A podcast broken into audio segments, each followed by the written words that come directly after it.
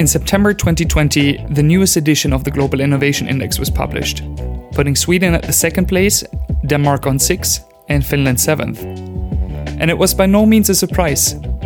Ever since the reporting started, the Nordic countries have been ranking on the top. So, what is the secret formula behind some of the most innovative countries in the world?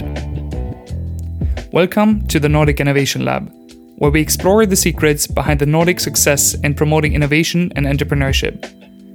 Every Wednesday, I invite guests that drive innovation in the Nordics to discover the secret recipe of building an innovative country, from education to policy and innovation clusters to venture capital. My name is Elias Walke, and I'll see you on Wednesday.